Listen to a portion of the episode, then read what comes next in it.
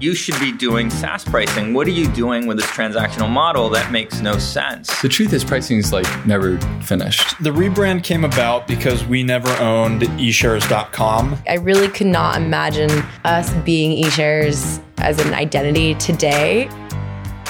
I'm in service of building Carta. I get a lot of meaning out of uh, building something not for me, but for everybody. Carta's aggressive growth took its toll on Henry in 2016.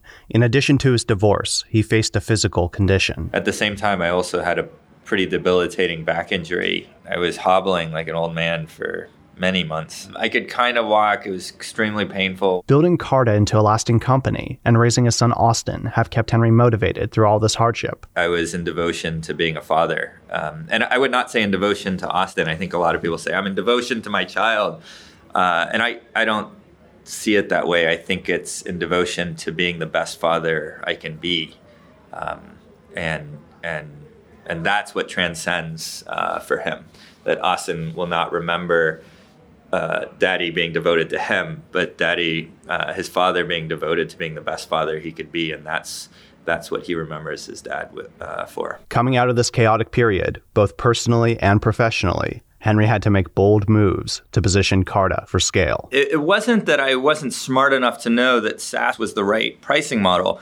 I mean, you know, SaaS is the dominant business model of this decade and probably will for the be for the next decade or two. According to Cisco's Global Cloud Index, by the end of this year, 59% of all cloud-based workflows from 2013 to 2018 will fall into the category of software as a service, and it makes sense why. An adjustable subscription model gives executives levers to pull when they need to increase revenue. It's easier for venture capitalists to make projections, and accounting loves the predictability of recurring payments as much as customers but it was still difficult to convince customers to switch over. Marketing almost sent out a formal email announcement, but the night before, Henry received some critical advice from Michael Pryor, the CEO of Trello. It hit me hard, and I, I put the brakes on exactly how we were doing this. I had the email be sent from my personal account, so it's not a fake Henry email, it was from me. I wrote it uh, myself in my language and the first thing I did was I apologized that I was going to change the pricing on them, and I didn't even ask them. Uh, if I could. As the repricing project got underway, Carta kicked off another long term project that was critical for the company to scale. We just had to change the name. We've done a lot of things poorly. I think our name change, our branding exercise, and name change exercise uh, we did really well. Changing the name from eShares to Carta was an opportunity to underscore the evolving mission of the company. However, the original reason was more practical than that. The domain eShares.com was unavailable. We then went to try to buy eShares.com after we raised some money. The domain squatter wanted to charge us a lot. Every time we made more money and went back, he would keep raising the prices. We realized we were negotiating with a. Welcome to Execute. My name's Theo. This podcast is about the history of Carta and a blueprint for anyone who wants to build a startup in six parts. Part 5 Position the Rocket.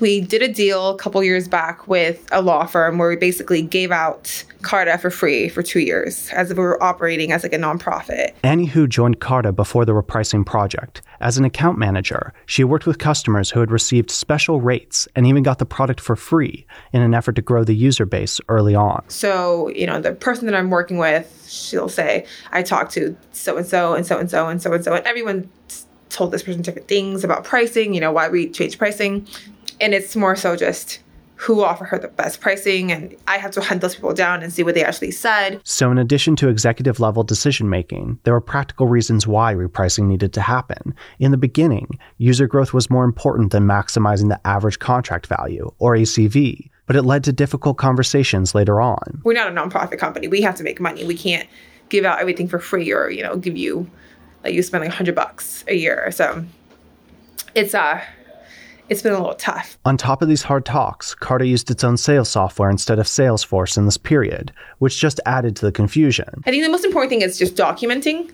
And that's something that Salesforce is helping a lot with, which we, re- I don't know if you know, we re-implemented recently. Um, so that's that's definitely going to help. Without a subscription model in place, account management at Carta would be abject chaos. But that wasn't the only major change Carta underwent in 2016. eShares had a very 90s feel to it with the whole E thing and the I thing that was happening during the first dot com bubble. Felt a little dated. The name eShares was practical. Like the logo, which was a lock with a pie chart jammed in the middle of it, it was a little too on the nose, uninspired at best.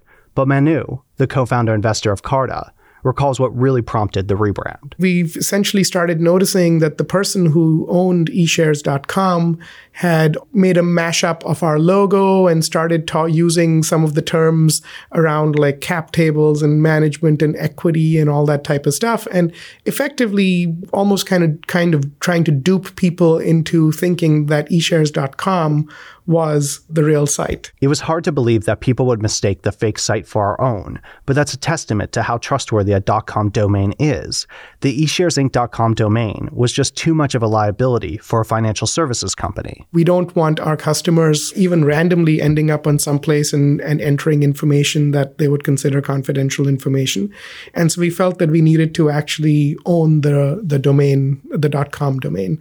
And so we reached out to the, the person who owned the domain and tried to kind of engage him in like, hey, tell us what you want so that we can make you an offer and let's see if because uh, he was not using the domain for anything else. Henry and manu put together a reasonable offer for the owner of eshares.com to avoid doing a rebrand at all. After we tried a lot of uh, avenues i finally got on the phone with uh, with this person and told him hey look we would like to make you an offer for the domain and we want to do this in a very considered way. And that considered way is that we have figured out what it would cost us in order to change the name of the company. We are ready to take that amount of money and give that to you so that we don't have to take the time and the effort of going through that process. And it could work out well for both sides, right? It just wasn't enough. There was no alignment between what Carta offered and what the squatter demanded. But he was not interested at those levels, and so he did not even counter. And so then we had no other option but to go ahead and actually uh, rebrand the company. But it worked out for the best. Just imagine if he had cooperated. Carta would still be called eShares today. In retrospect, the rebrand and the repricing were both essential for Carta to sustain hypergrowth. They weren't easy, though. Both required leadership, company wide coordination, and delicate interactions with customers.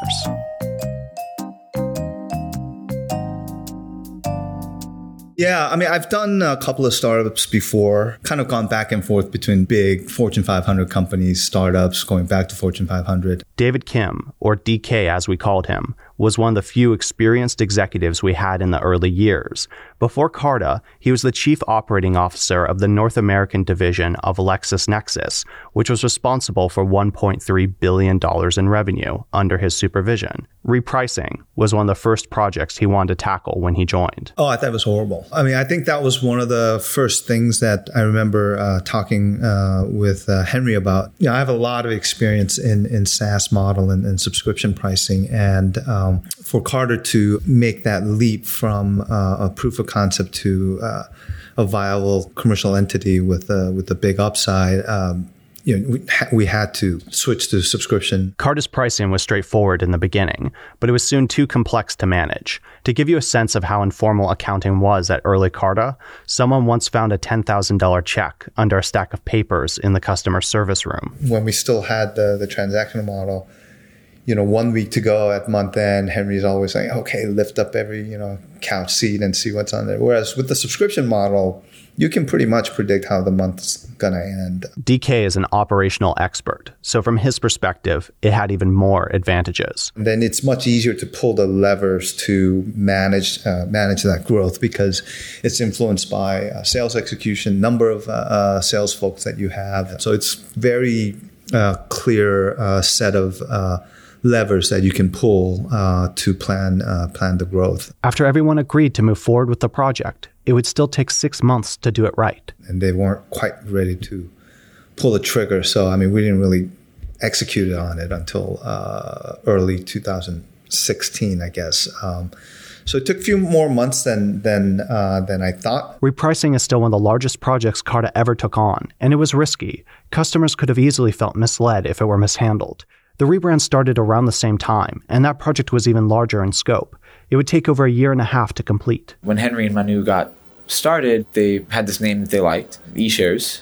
and they couldn't get the domain. So they bought eSharesInc.com. I think they communicated with the owner of eShares.com a little bit. Josh, who we met in the first episode, led the rebrand. There were many obstacles, but it was so important for security purposes, it didn't matter how long the project took. In total, it was it was a couple of years. Most of that was waiting for for sort of a couple trademarks to to become available. The actual like you know, real work took about four months. Logistical issues aside, settling on a final name is hard. It has to have a depth of meaning, and it has to be memorable. The whole company took a day to participate in branding exercises, which was fun. It came down to a list of finalists. We did hire an independent consultant, and she was fantastic. Oh gosh, what were some of the top 10? Lantern was on the list, Locket was there. I think Atlas was on the list at one point a few others. Yeah, we had a lot of names. As a financial institution, names that evoked stability and longevity, such as precious stones and mountains, were given strong consideration. The worst name I remember was G Shares. Yeah, Carta ended up being our first choice, and we just we got really lucky that we could get the the domain and the trademarks, and everything kind of fell into place. We'll break down why Carta was such a great name in a moment. But long before the rebrand ever fell into place, management needed to coordinate the repricing project. Okay, we're not a one product company anymore. We actually have, you know, structured business units that we have expectations for in terms of how they're going to perform within the business and a general product line around that, right? And teams formed around that. And that changed the dynamic entirely. Andrew Young was an early product leader at Carta. Along with DK, he was tasked with running the repricing project.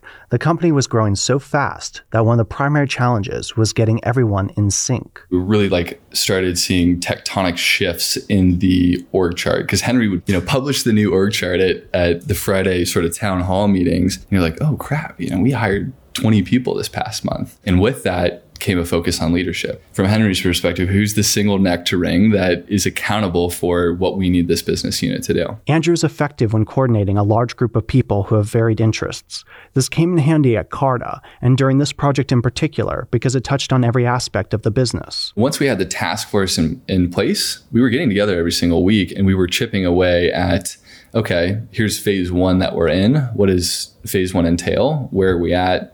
What needs to get done. There were so many sensitive product and engineering challenges to address. It's hard to overstate how much coordination it required. Organization was key. Having a roadmap to July 5th, which was the, the big migration date, and what sort of needed to get done before that, and what phases structurally made sense in terms of product and engineering work and communication to customers. The final step was communications. As Henry described, he had to send the announcement from his personal email address, and it had to have a sincere tone. It was transparent, it was empathetic, saying, listen, this was not necessarily the business model that we could sustain over time. So you got to understand that why we have to change this. Think about how frustrating it could have been from the customer's perspective. No one buys a product for a one time fee, expecting a recurring charge to be instated a month later. So it's understandable why most people would have such a strong reaction to this adjustment if it were mishandled. As difficult as this sounds, every step of the rebranding project took a similar amount of careful execution. It was the biggest thing I ever worked on um, I think in total it was a year and a half maybe to complete it. James, who we met in episode two when he co wrote Broken Cap Tables with Henry, worked on the rebrand. I love the name Carta. I think it's, uh, it definitely, we're still in a phase where people re- will refer to eShares Carta or sometimes eShares, but you've definitely seen it start to kind of catch on. And I think over time, you just need to build brand equity around it. As it came time to decide on a name, the concept of ownership management became central to Carta. The mission had evolved into so much more than just electronic shares. A desire for ownership is universal and timeless. When the rebrand launched, Henry wrote a blog post that compared modern wage earning employees to serfs in a feudal economy as a way to communicate the meaning behind the new name. But I love it. I think it's a great name. It's a great domain that we got for an awesome price. And you know, it ties into our story well of mapping ownership, uh, but also ownership rights. Carta's mission is to map the ownership graph, create owners, provide liquidity for owners. The higher level vision for the company was now reflected in its name. It's also a sly nod to the Magna Carta. In addition to establishing due process and protecting the church, the Magna Carta guaranteed all free citizens the right to own property without paying excessive taxes. Even with all this inspired meaning behind the name, it was hard for some people to adjust. It was really hard adjusting to the name. Like I, even now, sometimes will call us E shares out of habit, uh, and it's finally caught on. Amethyst, Carta's former office manager who later became Henry's executive assistant, worked on the rebrand with Josh and James. She was excited after she got past an initial wave of disappointment. You mean we picked the wrong name and didn't name the company Amethyst? Because that's that's all I think you're getting at right now. Nonetheless, Amethyst agrees Carta is the right name for this company. So the biggest thing for us was definitely needing to find a name that was um, that better fit who we are and who we want to be and what we're growing and what we're trying to create. I really could not imagine us being eShares you know, as an identity today. And I really could not imagine, you know, in five years from now still being called eShares. Due to the trademark issues Josh described, the rebrand didn't launch until November 2017. The project was so far reaching, from the superficial like stickers to the practical like online advertising. Everything had to be updated. New website, new merchandise. It was nonstop. There's a lot of things to take into consideration um, outside of just all the logistical stuff of, you know, um, your name and platforms, how you show up in Google searches, finding a new logo and creating that and rebranding um, within the company itself. And it's, it's a lot. With repricing wrapping up in the first half of 2016 and the rebrand in late 2017, Carta was ready to scale, and that meant raising a Series C. In that time frame, in a company full of characters, entered the most unconventional character of all, so I, I, first heard about Carta and eShares when Henry was raising the Series A. Uh, saw some early materials on the business, thought it looked super interesting, and just thought Henry had found a very nice beachhead into what could be a particularly large market opportunity. Most 25 year olds who apply for a job at Carta assemble a resume. At 25, Samit Gajri assembled a million dollar investment to get hired as Henry's chief of staff. Samit is high minded, but he walks around in a loud t shirt that reads, Many are called, but few are chosen. There's one more thing about Samit. You know how movies like Good Will Hunting, A Beautiful Mind, and The Social Network depict geniuses solving complex formulas and writing algorithms on glass? When you talk to Samit, you get the sense he doesn't even need the glass. The growth curve for a while should actually steepen as you get more market penetration because as it's a network based business, you don't typically get growth in the early days from the network converging. It comes from just sales and marketing. But you'd hope that once you hit 25 to 35% of a market, it actually just starts to converge on itself. Samit's Indian Scottish accent gives his voice a gentle sing songy tone, which is ironic because he's such a bare knuckle strategist. Part of what makes him a great culture fit at Carta is he knows what it's like to work a blue collar job. First boss I had was my dad. I worked in his grocery store every weekend for 10 years from the age of 10 until I went to college. And yeah, it was quite the experience. Henry always used to downplay the humble success of Carta, but then at a company wide meeting, he described the future in grand terms. I asked him what changed. What made you think of Carta as a multi billion dollar company? And he said, Samit. $50 billion company, 50 plus billion dollars. Oh, how you get to $50 billion valuation? Henry took a chance on Samit when he tasked him with running the fundraising process, but Samit quickly set up meetings with investors and negotiated terms. Henry believed in me and told me to kick off a process. We conveyed to the board where it'd be a small process where we would speak to a handful of firms, but a handful of firms actually ended up being 18. So Samit developed the pitch for the Series C. He found himself in Los Angeles, which he felt was a fitting location for crafting a story. You're in your favorite city, in your favorite place, um, literally hotel overlooking the Sunset Strip in Los Angeles. And I just remember that first version of our fundraising deck coming together. Now it was time for Henry to put his stamp on the presentation, but when Samit saw what Henry had made, he was not impressed. It was the most atrocious piece of fundraising collateral I had ever seen. And initially I thought I was being petty because it was different to what I had put together. But after sharing it with a number of the other executives I was traveling with, it was apparent that I wasn't the only one that had no idea what Henry had put together. It was a deck made of watercolors with no words at all that even to this day I can't really make sense of. Samit suggested it would be better to have no formal presentation at all than to use the slides Henry put together. This idea was in play until Samit sent Henry a blog post from the legendary investor Bill Gurley for inspiration. I recall being on the plane back from Salt Lake City on Thursday and receiving his second attempt at the deck. And when I opened it, I was pleasantly surprised to see one of the best presentations I had ever seen for a fundraising deck. Next time on Execute, Henry closes the Series C. We find out why Sumit was in Salt Lake City, and a new era at Carta begins. This liquidity product is something that if you give me some time, I will do all the data, the R&D and show that this could be a really strong subscription product.